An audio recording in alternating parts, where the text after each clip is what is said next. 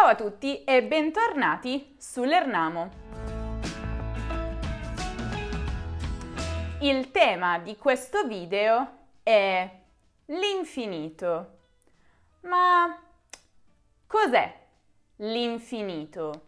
Sempre caro mi fu quest'ermo colle e questa siepe che da tanta parte dell'ultimo orizzonte il guardo esclude l'immenso, l'inesauribile, l'incommensurabile, l'irraggiungibile, quella domanda a cui da secoli filosofi, scienziati, pensatori provano a dare una risposta. Queste sono risposte molto valide, ma qui noi ci occupiamo di grammatica italiana. Quindi cos'è l'infinito in grammatica? Ebbene, l'infinito in grammatica è un modo verbale che esprime il concetto di un verbo senza esplicitarne né il tempo né la persona che compie l'azione. Per questa ragione si definisce modo indefinito. E come lui ce ne sono solo altri due, il gerundio e il participio. Se volete saperne di più su questi due modi verbali indefiniti, vi ricordo che abbiamo realizzato delle lezioni dedicate a loro che potete trovare giù nella descrizione. Quindi finite di guardare questo video e poi dedicatevi a quelli. Ma torniamo a noi. Quanti tempi ha l'infinito e quali sono? Solo due, il presente e il passato. L'infinito presente è la forma base dei verbi che tutti noi conosciamo. Amare, mangiare, scrivere, dormire. L'infinito passato, invece, si forma con l'infinito presente dell'ausiliare, essere o avere, a seconda di quello che richiede il verbo, e poi il participio passato del verbo. Avere amato, avere mangiato, essere andato e così via. Se stai pensando di chiudere questo video perché l'infinito è una cosa da principianti, ti devo fermare perché non è così. È vero che l'infinito compare sin da subito nelle grammatiche per principianti, perché ovviamente vi devono presentare i verbi nella loro forma base. Ma l'infinito ha anche molte sfumature piuttosto avanzate. Bene, detto questo, possiamo affermare che l'infinito ha molte funzioni. Restate con me per scoprirle tutte. Ok, abbiamo chiarito che l'infinito serve per presentare la forma base del verbo, quella che trovate anche quando cercate quel verbo nel vocabolario, nel dizionario. Per formare frasi indipendenti che abbiano senso e che siano corrette grammaticalmente, il verbo nella maggior parte dei casi va coniugato e concordato con il soggetto. Quindi io non dirò Luca mangiare una mela. Dirò Luca mangia una mela. Nonostante quanto appena detto, ci sono dei casi in cui è possibile usare l'infinito all'interno di frasi indipendenti, cioè frasi autonome che non dipendono da un altro verbo, non dipendono da un'altra frase, e cioè per esprimere un dubbio sotto forma di una domanda introdotta da che. Ah, che fare? Mm, questo è un bel problema. Che dire? Ancora, utilizziamo l'infinito in una frase indipendente per esprimere un fatto improvviso, quasi come se volessimo indicare quello che sta succedendo, fisicamente o anche in maniera astratta. Ecco arrivare il capo, tutti ai propri posti di lavoro. E ancora usiamo l'infinito in una frase indipendente per esprimere un desiderio che non si può realizzare. Ah, avere dieci anni adesso. Ah. Starei sempre al parco a giocare con i miei amici.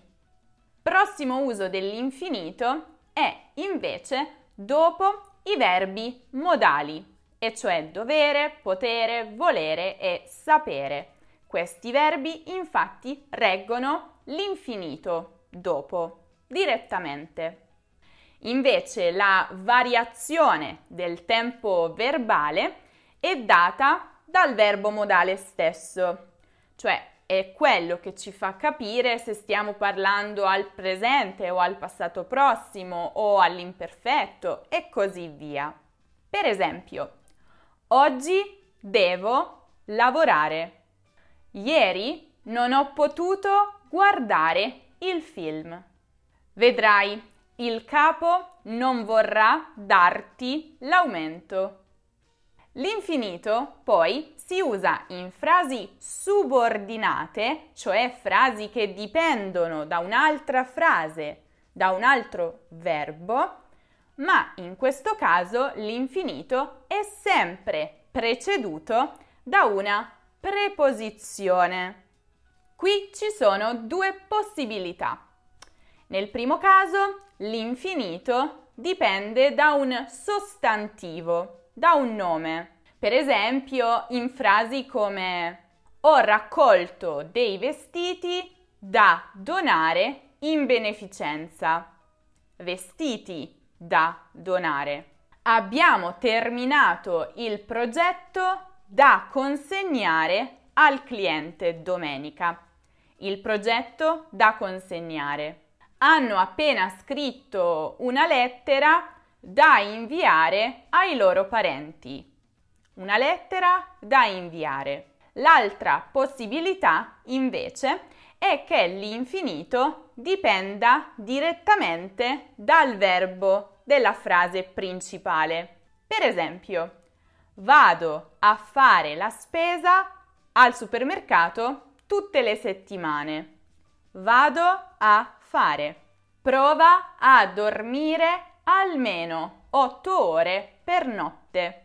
Ricordami di innaffiare le piante. Non riesco a dormire. Questo caso in particolare crea un po' di difficoltà agli stranieri, lo so bene, perché spesso ci si chiede ah, quale preposizione devo usare.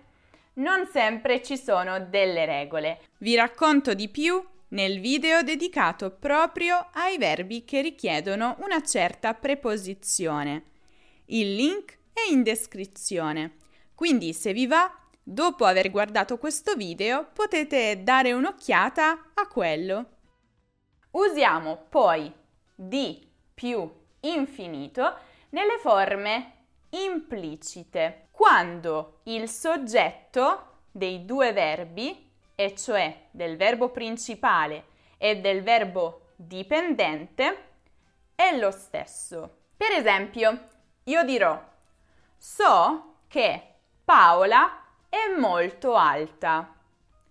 Io so, Paola è molto alta. In questo caso i soggetti sono diversi, quindi avrò bisogno di che più un verbo coniugato. Ma io dirò so di essere molto alta, perché il soggetto di sapere e il soggetto di essere alta è lo stesso, sono io. Quindi non è necessario dire so che sono molto alta. Credo che Paolo abbia la febbre. Credo di avere la febbre. Penso che tu abbia esagerato con il vino. Penso di avere esagerato con il vino. Usiamo poi l'infinito dopo alcune determinate congiunzioni come dopo, senza, prima di. Tenete a mente che dopo dopo si può utilizzare solo l'infinito passato. Vediamo degli esempi. Potrai uscire con i tuoi amici solo dopo aver fatto i compiti. Questa mattina sono uscita di casa senza essermi pettinata i capelli. Come potete notare, se ci troviamo in presenza di un pronome, questo andrà dopo l'infinito, formando una sola parola con esso. Prima di cenare dobbiamo chiamare la nonna. Mangia senza fare rumore. E così via.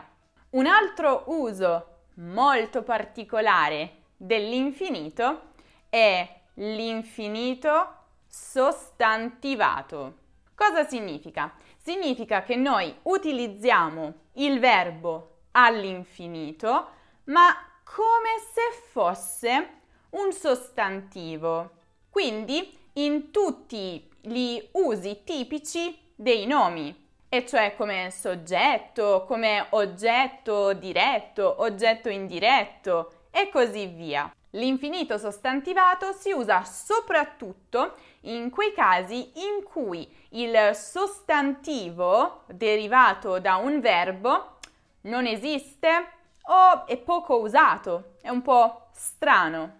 Vediamo subito degli esempi. Ho chiuso con lo svegliarmi presto la mattina, perché altrimenti se volessi usare un sostantivo dovrei dire ho chiuso con la sveglia presto la mattina, ma non si dice molto. In questo caso è usato sotto forma di oggetto indiretto, preceduto da una preposizione. Considero il tuo bere un po' eccessivo. Stessa cosa, come potrei dire? Considero il tuo bevimento un po' eccessivo? No, non lo diciamo. In questo caso il tuo bere è usato come un oggetto diretto. Come vedete, in questi casi usiamo un articolo, l'articolo il davanti all'infinito sostantivato. Ma appunto l'infinito sostantivato può anche essere utilizzato come soggetto della frase. In questo caso l'articolo si può mettere ma si può anche omettere, quindi si può anche non utilizzare. Per esempio, posso dire direttamente mangiare bene fa vivere più a lungo o il mangiare bene fa vivere più a lungo. Infine, usiamo l'infinito anche per dare ordini, per dare istruzioni. Attenzione però, non per dare ordini a qualcuno in particolare, in quel caso useremo l'imperativo, ma per dare ordini in senso generale, per indicare come si deve fare qualcosa. Ecco perché si trova l'infinito molto spesso nelle ricette. Versare il latte nella ciotola, mettere nel forno, rompere le uova e così via. O si trova l'infinito anche nei manuali di istruzioni, per esempio, non so, attaccare il cellulare alla corrente, accendere il tasto, non lo so, blu e così via. Ma infatti useremo l'infinito per l'imperativo negativo di seconda persona singolare non mangiare, non bere, non fumare e così via. Bene, questo è tutto per questo video, ma prima che voi andiate via e interrompiate il video, ho una cosa in più da dirvi. Se avete notato, durante il video, quando utilizzavo l'infinito passato, ho utilizzato avere mangiato, essere andato, ma qualche volta ho usato la versione aver mangiato, essere andato. Ricevo molte domande su questa questione. Ebbene, posso dirvi in generale che entrambe le forme sono giuste, ma la forma aver, essere è più frequente soprattutto nel parlato perché è più fluida, ha un suono migliore. Se volete però fatemelo sapere nei commenti, posso realizzare un video più dettagliato su questa questione. E perché no, scrivete anche dei commenti utilizzando l'infinito, nei modi che abbiamo appena visto. Se poi volete ripassare l'imperativo, potete guardare il video che ho realizzato con la mia amica Angela. Prepariamo insieme anche una deliziosa ciambella. Lo potete trovare come sempre qui in alto nella card o giù nella descrizione. Non dimenticate poi che se cercate un qualsiasi argomento di grammatica o di cultura italiana potete trovarlo sul nostro sito lernamo.com e se ancora non lo avete fatto seguite Lernamo su tutti i social, su Instagram, su Facebook, su Twitter, su Pinterest, su TikTok e su Telegram.